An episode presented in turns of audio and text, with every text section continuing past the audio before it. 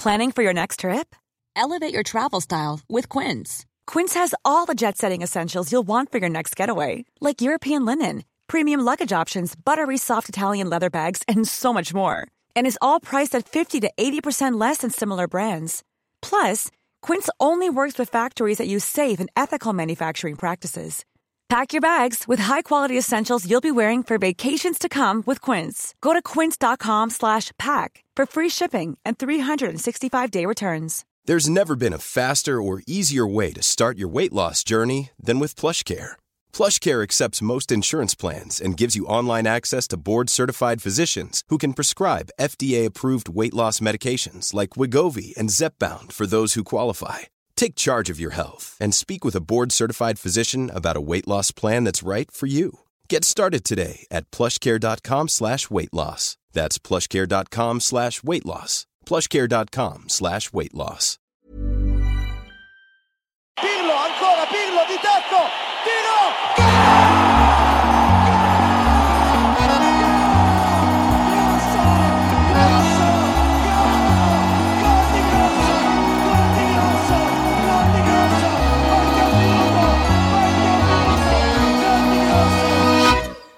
Sådär ja, då är det ju ett sant nöje att hälsa alla varmt välkomna tillbaks till avsnitt två av Calcio Amore. Jag heter Marcus Birro och är en av dem som sköter eh, eh den här samlingsplatsen för italiensk fotboll som vi hoppas att Calcio Amore eh, ska vara och som det faktiskt på eh, Eh, är gans, på ganska god väg att bli. Vi är några stycken. Det är Oddsbaren som eh, ligger bakom den här eh, satsningen också och det är, eh, är även eh, vår vän Patrik som sköter all grafik och alla fantastiska foton och bilder och, och um, sånt där som läggs ut.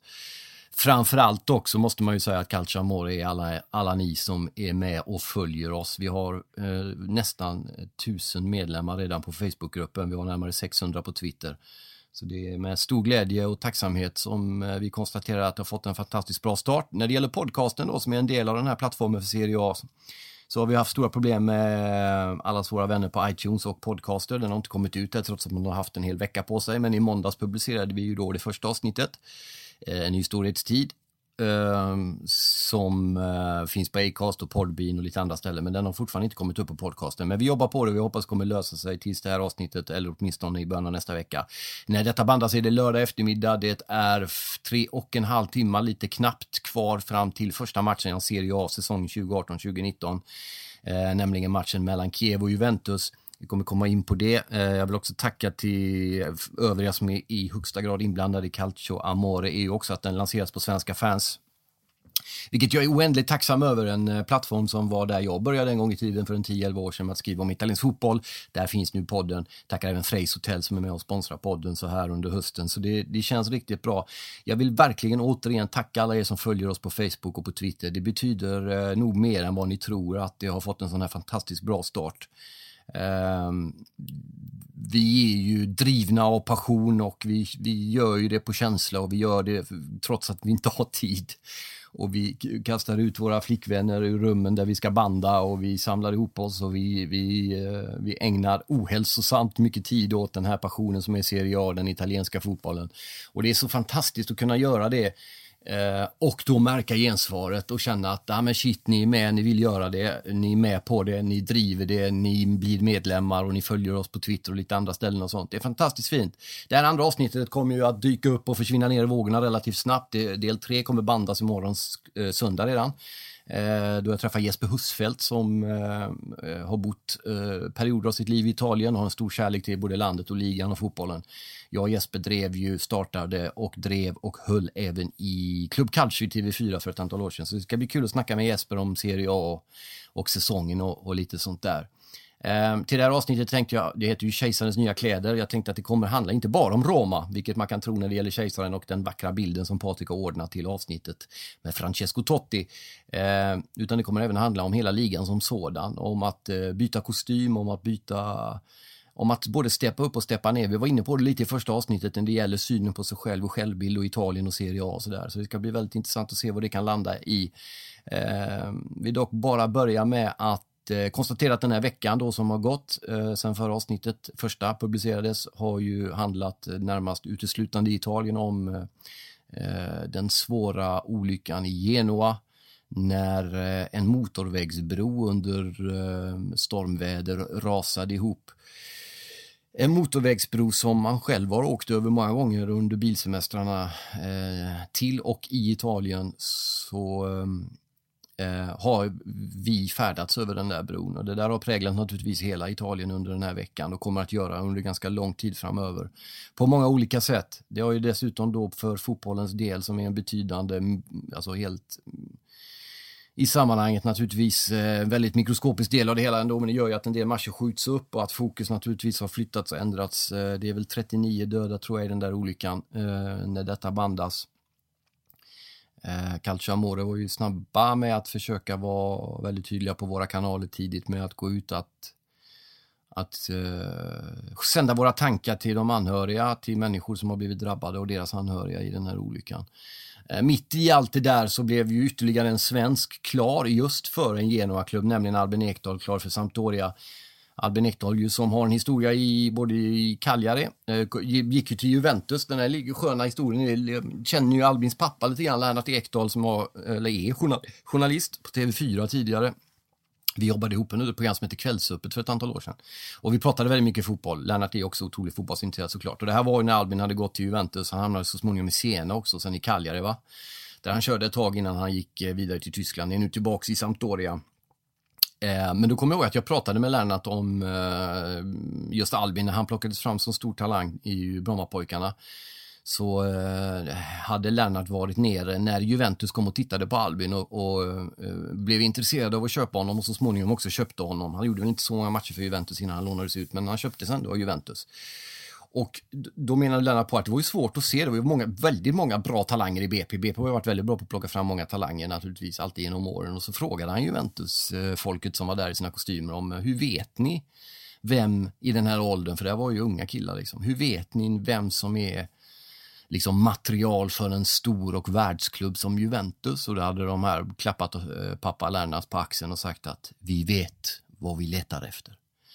Och det visste de ju. När någon annan med ett hyfsat otränat öga inte alls kunde se skilja en god talang från en annan så kunde de här Juventus-människorna se att den personen, den spelaren, det psyket, den fysiken, det är det vi behöver. Så de köpte Albin Ekdal och sen så har han ju haft en fantastisk karriär något präglad av skador dock. Det känns som att det finns en del blomrabatter till där som man kan blomma i. Jag hoppas att han får chansen att göra det i Sampdoria.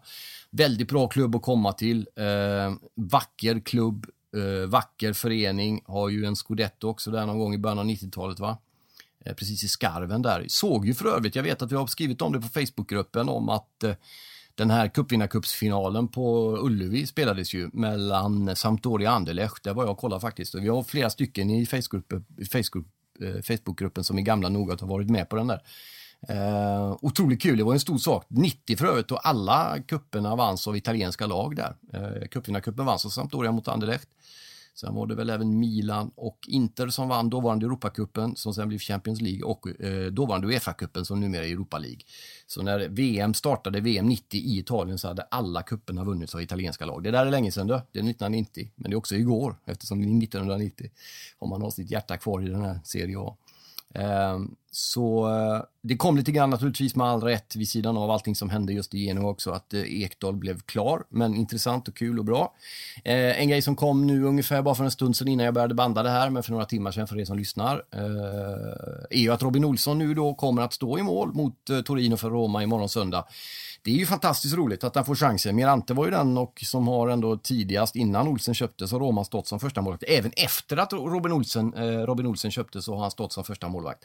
Men han gjorde en eller annan något mindre bra match och eh, därmed kommer Olsen få chansen i första, eh, Romas första match mot Torino. Det är ju så jävla stort så att man blir alldeles trött i huvudet av glädje alltså. Det där är ju riktigt jävla bra. Fantastiskt fint på alla sätt och vis. Eh, sen har det också varit en hel del sköna över, övergångar. Jovinko, till, eh, Jovinko säger jag. Han är ju kvar där. Jag pratade ju naturligtvis om Gervinho, den gamla Roma-spelaren som är klar för nykomlingarna Parma. Eh, fantastiskt skön värvning. Parma bara kör där alltså.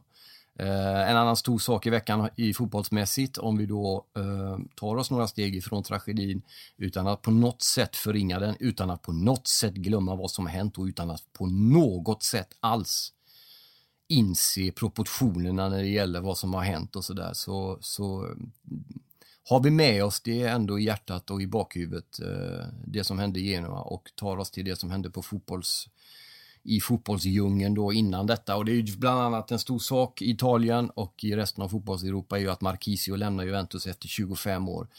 En spelare som eh, kanske har tillfört mer som fanbärare och, och eh, vad ska vi säga, profil och förebild och människa än som fotbollsspelare i Juventus. Plågad av väldigt många långvariga svåra skador, kommit tillbaks, inte riktigt på fotbollsplan kanske, har lyckats leverera. Men har ju varit och blivit sedd på som en stor fanbärare för Juventus. En, en, en av de egna som på ett närmast Daniel de Rosso-aktigt sätt skulle liksom föra det Juventus-arvet vidare. Eh, och när Del Piero lämnade så sades det var väldigt svårt. Sen kom ju, var ju Tevez där och sen så har ju Dubala kommit in. Juventus är en förening som lite grann till skillnad från Roma och andra klubbar, stora klubbar, eh, lyckats väldigt, väldigt väl med att klara sig utan eller till och med byta den här typen av fanbärare. Jag tycker det är synd att Marquisio inte är kvar i Juventus. Det är en av de mer sympatiska fotbollsspelarna som, som jag har stött på under alla de här åren som jag har följt italiensk fotboll. Han, eh, hans lojalitet, hans, eh, hans iver att hela tiden eh, framförallt komma tillbaka efter svåra skador har ju imponerat något oerhört. Men nu har han alltså då lämnat Juventus efter 25 år och eh, jag vet inte. Det, det är ju, om, om, om, på ett sätt kan man säga att Juventus är liksom den mest italienska av alla klubbar, men samtidigt är man kanske den mest oitalienska. Det, det är lite längre, möjligen någon centimeter längre till allra innersta hjärteroten. Så att det blir liksom inte lika svulstigt när Buffon gjorde sin sista match, även om det var fantastiskt känslosamt och fint. Så var det liksom inte två och en halv timmas långsamma promenader till stråkar, tårar och underbart skrivna tal, ungefär det som Totti hade. Vi ska komma tillbaka till Totti och Roma sen. Eh, men det är, en annan, det är lite en annan typ av temperament i Juventus eh, som gör att de antagligen kommer att, eh, många tycker naturligtvis det är tråkigt, många hade önskat se honom komma tillbaka både på planen som fanbärare för sin förening och för sin klubb och för sitt klubbmärke och för sin stad och allt det där. Men nu lämnar han. Vi får se vad som händer med honom. Han är värd allt gott och han är naturligtvis värd att få spela eh, stor fotboll i ett stort lag någonstans på regelbunden basis. Och han såg och kände att det inte gick att göra Juventus, då lämnar han. Eh, och eh, det, det, känns lite smärtsamt och lite surt, men jag tror att det nog var eh, ofrånkomligt och nödvändigt. Så vi önskar Marquisio all lycka till. Eh, ska bli intressant också att se. Det har ju många spännande värvningar. Vi har ju talat om dem. Iguain till Milan är det där. Bonucci tillbaks till Juventus. Cristiano Ronaldo till Juventus som bara om någon timma, några timmar gör sin debut i Serie A i den italienska fotbollen i bortamatchen mot Chievo. Inter ser naturligtvis otroligt spännande ut inför den här säsongen. Bra nyförvärv. Spalletti får ytterligare lite tid på sig innan han går land från Roma. Och Roma då som har väldigt mycket att bevisa. Vi stannar lite grann vid Roma där. Eh, det är ju ingen hemlighet att jag är uppväxt i ett Juventus-hem. Min farsa är från eh, Vicenza, nordöstra östra Italien, nära Venedig. Men flyttade till Turin eh, som väldigt, väldigt ung, hamnade i någon form av Fiat-situation. Och ska vi komma ihåg att Juventus under den här tiden eh, eh var ju, eller under den här tiden, det har man ju varit under hela tiden med, med Agnelli och de här, varit nära allierat med Fiat. Man hade också, Fiat hade under, under en period när Italien var otroligt svårt sargat efter andra världskriget, min farsa är född eh, 40, så eh, han växte upp i ett Italien som var som ett u-land mer eller mindre. Det var sönderbombat, det var fattigt, det var analfabeter på landsbygden. Det var en otrolig skillnad mellan Nord och Syditalien. Det är det fortfarande, men då var den ännu mer. Eh, och Fiat, vad de gjorde var att inte bara ordna jobb åt många fattiga människor från landsbygden, farsan är uppväxt på landsbygden, eh, utan också, eh, det kom med eh, närmast såna här, du vet, fackföreningstillkämpande rättigheter. Barnen till de som kom upp till Turin eller andra ställen för att jobba på Fiat i Norditalien, från Syditalien eller från landsbygden runt omkring Turin och de stora, större städerna i norr, fick även en del rättigheter som barnen fick åka på, på eh, såna här sommarlov, på, på koll och liknande tillställningar.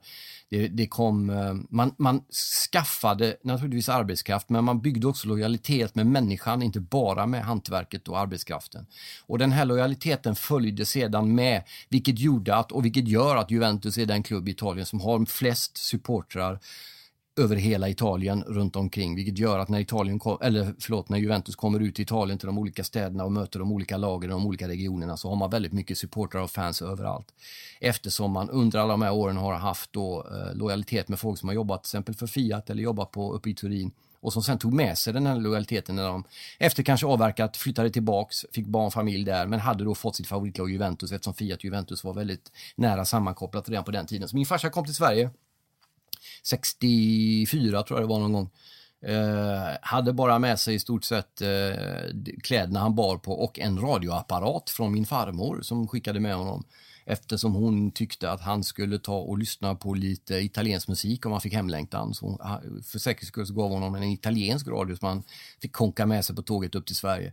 Han stannade i Sverige, bodde i baracker ute i Gamlestan i Göteborg, jobbade på SKF, eh, tyckte att det var ett väldigt märkligt land på många sätt och vis. Eh, tänkte väl inte mer än att jobba ihop lite pengar och åka tillbaks ner. För på den här tiden var det ju då de svenska storföretagen var nere och spikade upp skyltar ute på landsbygden där det stod vill du ha en ny chans, kom till underbara, exotiska, fantastiska Sverige uppe i norr. Här finns det arbete, här finns det pengar och här finns det allt möjligt. Så han åkte dit, jobbade eh, men någon kväll där under den här tiden så lämnade han sin barack och tog sig till Rondo, danspalatset på Liseberg i Göteborg och träffade där, eh, inte en blondin, vilket han hade haft någon form av föreställning om att han skulle göra. Han träffade nog en del blondiner i och för sig innan här kan vi säga. Jag vet inte om han lyssnar på detta, min gode far, men så var det nog. Um, han träffade även en del blondiner efter han träffat mamma, men den grejen behöver vi inte gå in på. Hur som helst så träffade han min mor då, en brunett med bruna ögon, blev blixtförälskad och uh, åkte mycket riktigt efter sin tid på SKF tillbaks till Italien men hade fått, uh, blev, var kär helt enkelt. Så utan att berätta det för mamma så tog han ett tåg senare tillfälle och åkte tillbaks, klev av fel dock. Så han klev av i Kungsbacka och det gillar man inte alltså. Men då skaffade han några mynt och ringde till mamma i någon form som eh, sa att var är du någonstans? Ja, vad roligt att du ringer igen men jag har försökt gå vidare. Mamma var bara 16 år när de träffades. Pappa var 5-6 eh, år äldre. Eh, när jag är i Sverige nu, jag står i Kungsbacka, vilket gjorde att mamma fick ringa sin pappa, alltså min morfar, och säga du, Adriano står och väntar i Kungsbacka, kan du åka och hämta honom? Han står där i någon sunkig koffert och någon skrynklig kostym och hoppat av tåget från Turin, där, du vet, hälsa på honom, eh, hämta honom. Så då eh, kom han till Sverige och sen stannade han i Sverige och sen kom min storebror och sen kom jag. Så jag är då född eh, 1972 eh, farsan är alltså Juventino, Juventus-fan. Min första erfarenhet av italiensk fotboll, vi pratade om den i förra avsnittet, var i VM 82.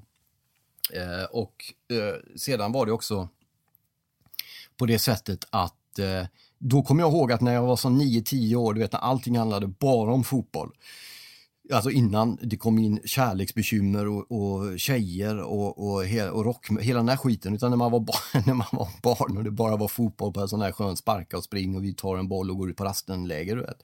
Så skickade jag uh, till uh, och bad Juventus-spelarna om autografer, kommer jag ihåg. Det var väl 82, 83 någonting.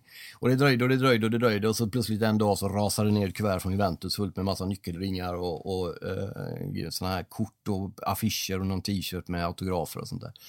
Ehm, men det där släppte ganska snart och sen var jag då som 16-åring för första gången i Rom. Och den historien är jag ska inte gå in på den hela och dra den, den långa versionen, men att vara i Rom för första gången, och det är det som är så underbart med Rom, det är att man är i Rom för första gången varje gång. Det är det som är så otroligt storslaget. Så när jag var där så blev jag så otroligt grundläggande förälskad och någonstans djupt inne i mig så insåg jag, även om det var omedvetet och på ett tonårsaktigt sätt, att den här stan kommer prägla mig resten av mitt liv. Jag vill bara vara med den här stan resten av mitt liv.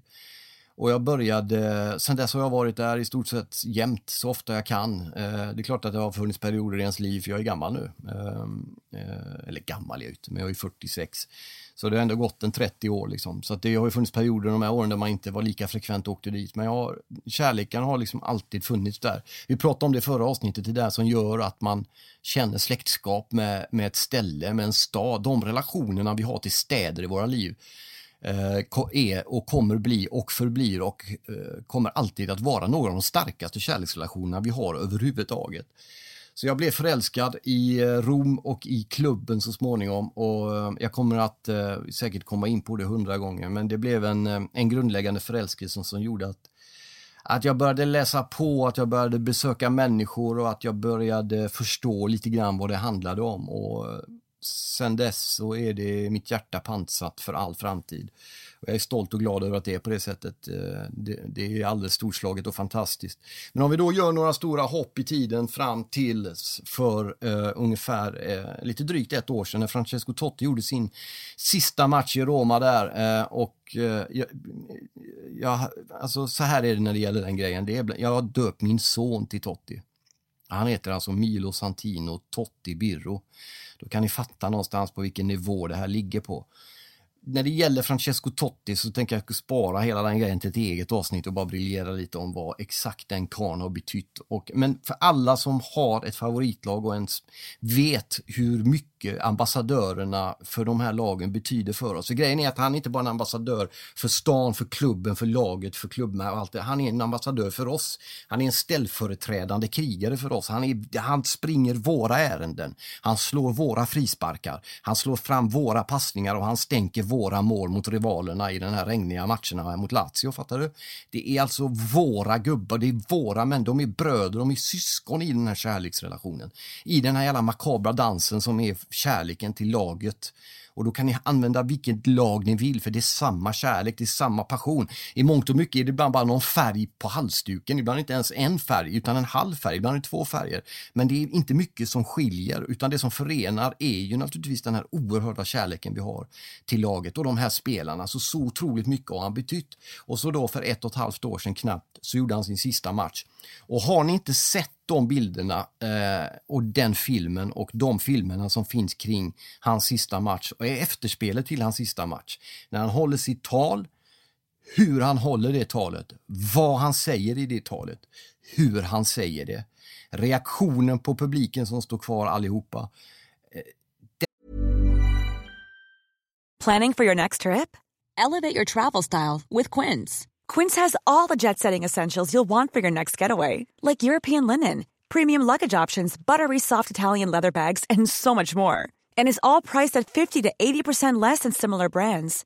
Plus, Quince only works with factories that use safe and ethical manufacturing practices.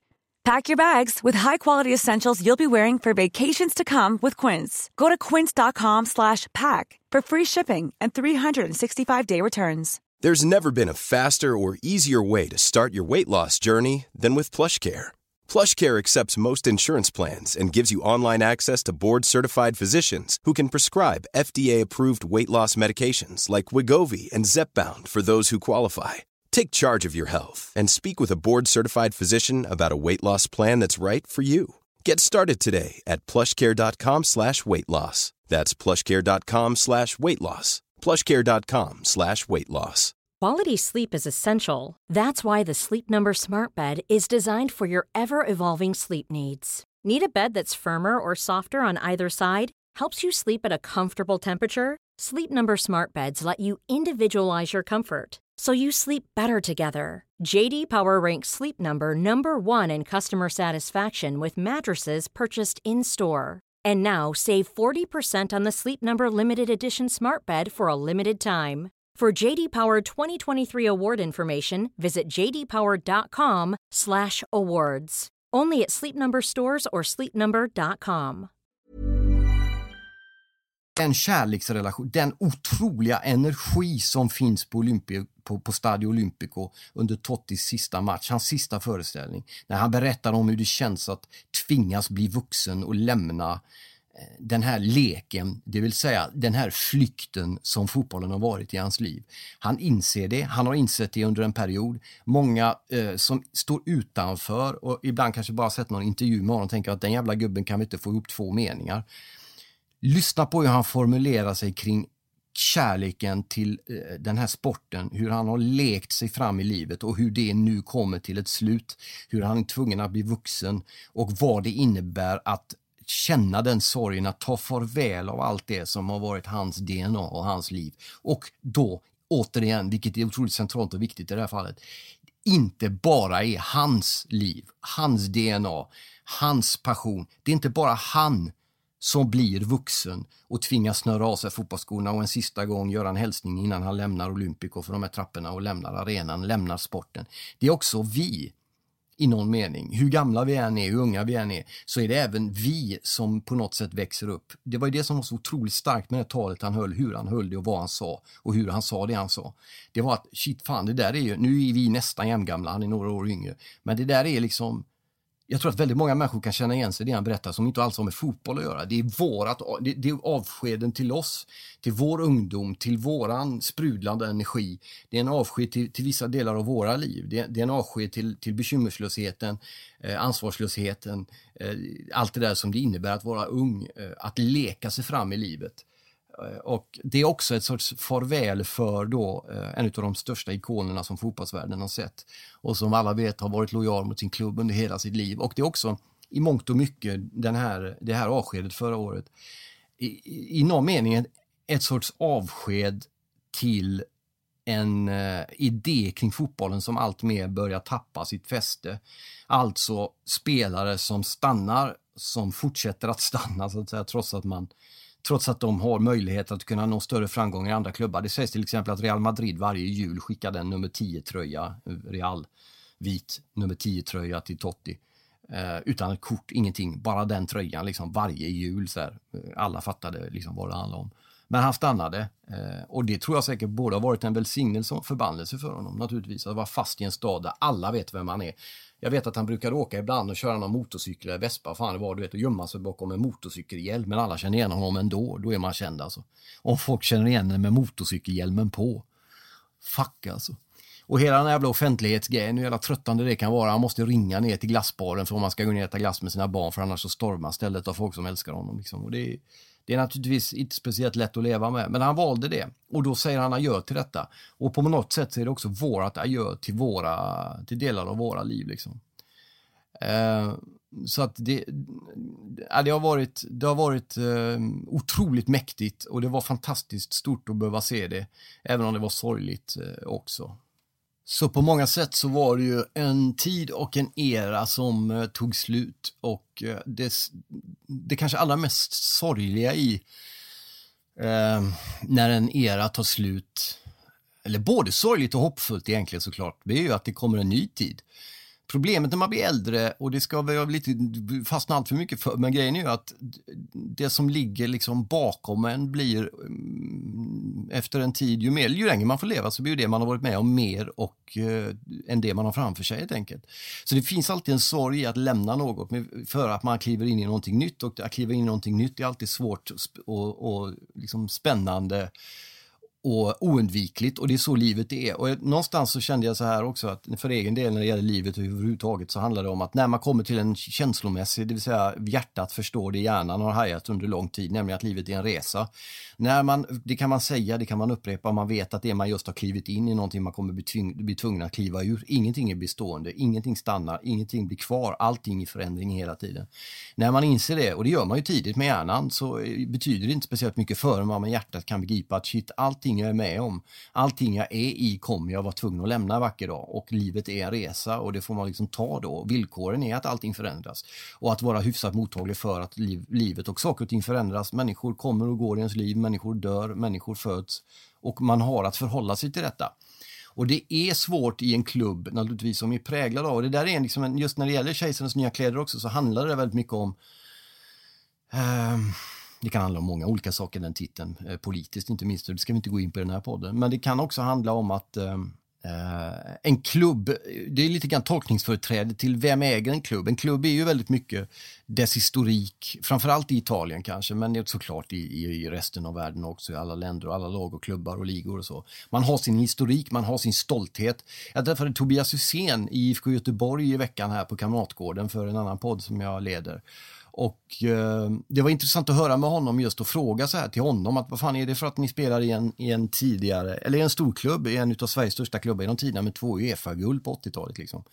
Som gör att, att ni kanske har svårt att, ta, att tackla motgångar nu och så. Det där med det historiska arvet kan ju vara både betungande och, en, eh, och någonting att vara väldigt stolt över. Och han var till och med inne på att um, unga talanger som kommer till Göteborg för att spela i Blåvitt kanske borde gå till någon annan klubb, till exempel Sundsvall eller något, där det är lite mindre press och där historiken ser annorlunda ut och så. Men om vi tar och ser, ja, en klubb som Roma har ju en enorm historik naturligtvis som alla klubbar och den stoltheten och den, det är ett, jag tror att man måste, psykologiskt måste man, och det ska bli kul att se hur Robin Olsen tacklar det, men man måste ju vara psykologiskt extremt stark för att kunna kliva in i det stora sammanhanget med den historiken, vara ödmjuk inför den men ändå våga lita på sig själv och känna att shit, jag är bra på, jag är bra nog för att vara en del av den här historien. För grejen är ju så här också när det gäller att leva, kombinera historien med nutid och det tycker jag är extremt intressant när det gäller fotboll. Hur stor del av det förflutna ska vi låta vara i nuet och hur mycket ska vi blicka framåt och hur mycket behöver man blicka bakåt för att våga blicka framåt när det gäller en klubb? Eh, en klubb. Om vi tar Roma till exempel så handlar det väldigt mycket om att blicka framåt att våga bygga den här nya arenan alla gång så att det inte bara står och stampar på ritbordet och vackra tredimensionella grafiska filmer som snurrar. Någon jävla gång måste någon trotsa byråkrater, trotsa maffia, trotsa alla arke, arke, vad heter de här som kommer med sina små penslar, du vet arkeologerna så fort det ska grävas en halv meter ner i romersk mark så är det någon jävla stenskärva du vet som sätter stopp för allt och alla. Det är därför de har typ två tunnelbanelinjer som går 100 meter var. För så fort de börjar gräva så kommer massa skelett och så ringer man arkeologerna från hela världen som kommer med sina finlämmade penslar och så är den skiten stängd i 30 år. Du vet. Kolla här, här har vi några krukor till. Måste pensla upp de här grejerna. Du vet. Ja, men vad fan, vi måste ju ha en tunnelbana. Vi ska bygga en fotbollsarena här. Vi ska bygga ett stort jävla Roma center här. Vi ska ha du vet, popcornkar stora som badkar. Vi ska ha stora derbyn mot Lazio på Romas hemmaplan. Nej, det ligger några döda skelett där från två, du vet, 2000 år tillbaka i tiden.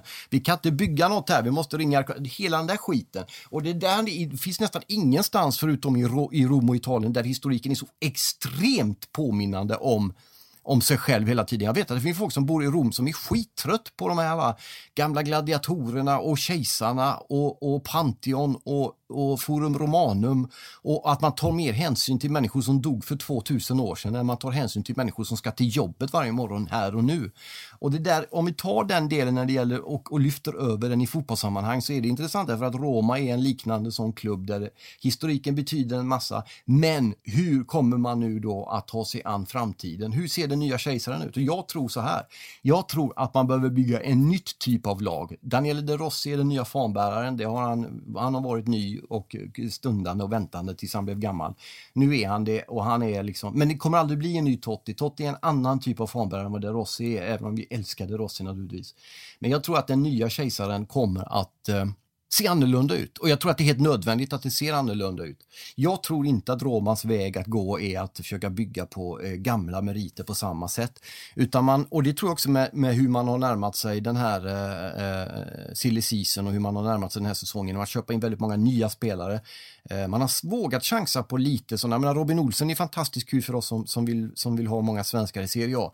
Men om man ser det utifrån från Roma-perspektiv så är det en större affär för Robin Olsson. Det är en större grej för Robin Olsson än vad det är för Roma. Eh, men man vågar göra lite annorlunda köp. Man köper Unge Klövert, man har köpt in Pastore från PSG. Och det här är liksom de större namnen ändå. Man har inte gått in och liksom köpt för att bygga någonting liksom eh, nytt kejsaraktigt på det sättet utan man försöker att, att vrida hela det här skeppet till en ny men ändå framåt. Men man kan åka framåt på flera sätt och jag tror att det här är helt rätt väg att gå. När det gäller kejsarens nya kläder i största allmänhet när det gäller Italien så, så är det som jag var inne på förra avsnittet så befriande fantastiskt att där vi står nu är liksom, man känner jordmånen under fötterna. Det är inte fri jävla rymdlejd, det är inte eh, världens bästa klubba längre. Och grejen är att man har insett att man inte är världens bästa, vackraste, coolaste och häftigaste liga. Att man har världens bästa landslag trots att man får stryk och, och aldrig går till, du vet, misslyckas i VM de sista åren. Utan man har traskat ner i källan, man har sett sig i spegeln, man har insett att det är mer Bert Karlsson än Johnny Depp i den där spegeln, fattar du? Väl? Man inser att okej, okay, så här ser villkoren ut just nu, så här är det för oss, det är här vi är. Och jag tror att eh, Ibland är det helt nödvändigt för kejsaren att vara naken. Det är nödvändigt för kejsaren själv. Det är nödvändigt för alla människor som, eh, som ska se spektaklet. En skön historia i det där, det är ju när apropå kejsarna, när de kom inridandes genom de här Titos eh, vallbåge där vid forum, nuvarande Forum Romanum efter att ha besegrat ännu något folk och så hade man massa slavar som kom bärandes på stora jävla stenbumlingar som man skulle ställt upp på torg och sån skit. Det är också roligt. Vi, vi åker och skövlar där, du vet, i ett annat land och så, vi tar inte med guldskärvor och lite sådana smycken och och folk, utan vi tar de här jävla obelixerna och de här gärna stenbumlingarna på 100 ton, de ska vi rulla upp på stockar eller vad fan vad man hade, de ska vi transportera till Rom, det är roligt. Men när man hade de här kejsarna, när de åkte igenom där du vet i sina dräkter och sina hästar och sina fyrspann och allt vad det var, de rullade in där du vet och skulle vinka åt folket och sådär. Då hade de en anställd, några av er kanske har hört det förut, men det är intressant ändå. De hade någon som stod bakom vars enda jobb var att viska i örat på kejsaren. Kom ihåg att du är dödlig. Kom ihåg att du är dödlig. Och det där tror jag är så otroligt betydelsefullt. Det kopplar an till det som eh, Allegri står och skriker när det gäller eh, eh, Juventus eh, på morgon, du vet de här dimmiga morgonträningarna efter söndagens match i Turin. Att eh, nu är ni för självgoda era jävlar alltså. Nu är det för mycket sånt här eh, självgott spektakel. Plocka ur dem det, ner på jorden igen. Det är vad det handlar om och jag tror att det är helt nödvändigt. Eh, så det ska bli spännande att se vilken typ av kejsare vi kommer ha. Själva eh, grejen med det här är också att fotbollen är ju sån att vi älskar våra kejsare samtidigt som vi kan tycka att det är lite patetiskt att vi måste älska dem. Men de här helhjärtade kejsare, och med kejsare i det här syftet och i det här sammanhanget så menar jag ju då spelare som Totti, Maldini, Del Piero, Zanetti, Eh, Buffon naturligtvis, eh, de som eh, stannade kvar, eh, de som följde med sin klubb ner kanske till och med. Delivio i Fiorentina. Det finns många utav de här, men de blir allt färre och många, de flesta av dem jag de räknade upp spelar inte längre och det, det, säger en del om den moderna fotbollen. Och jag vill mena att kejsare i det här sammanhanget är något positivt, något vackert, någonting värt att kämpa för. Avslutningsvis i den här podden vill jag bara nämna igen, vi ska gå igenom omgången lite. En del matcher är ju som vi har förstått med tanke på det som har hänt i Genoa eh, inställda, framflyttade.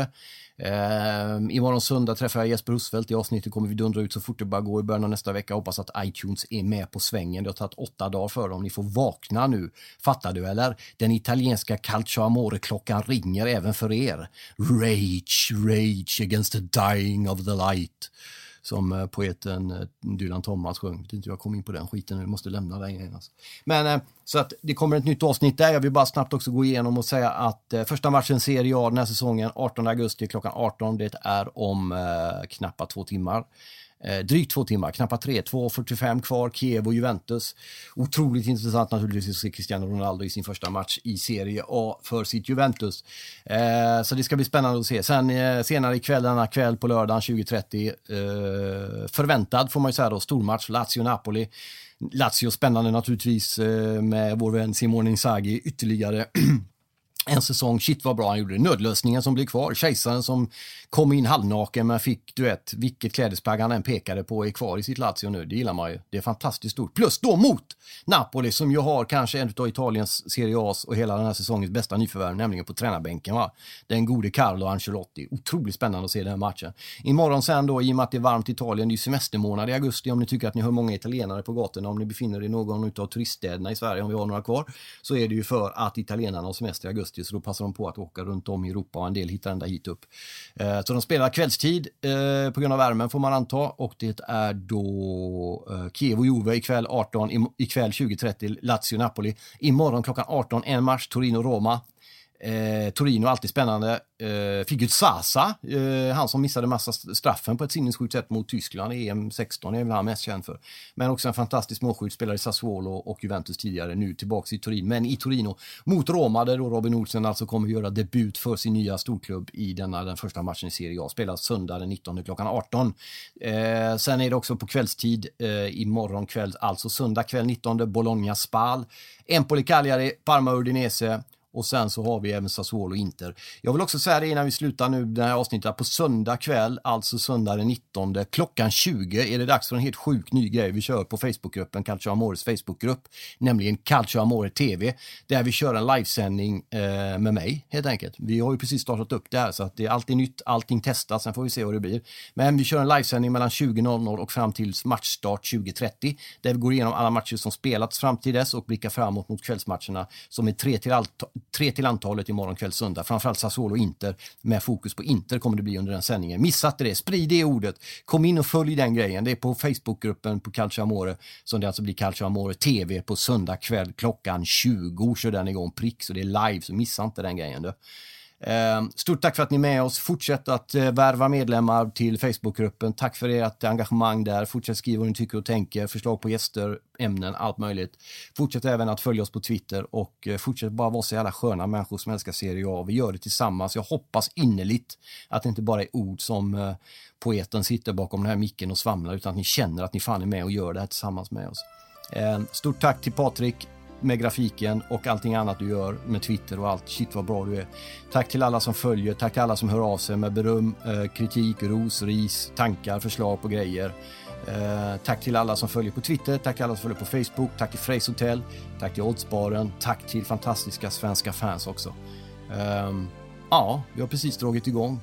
Nu kör vi.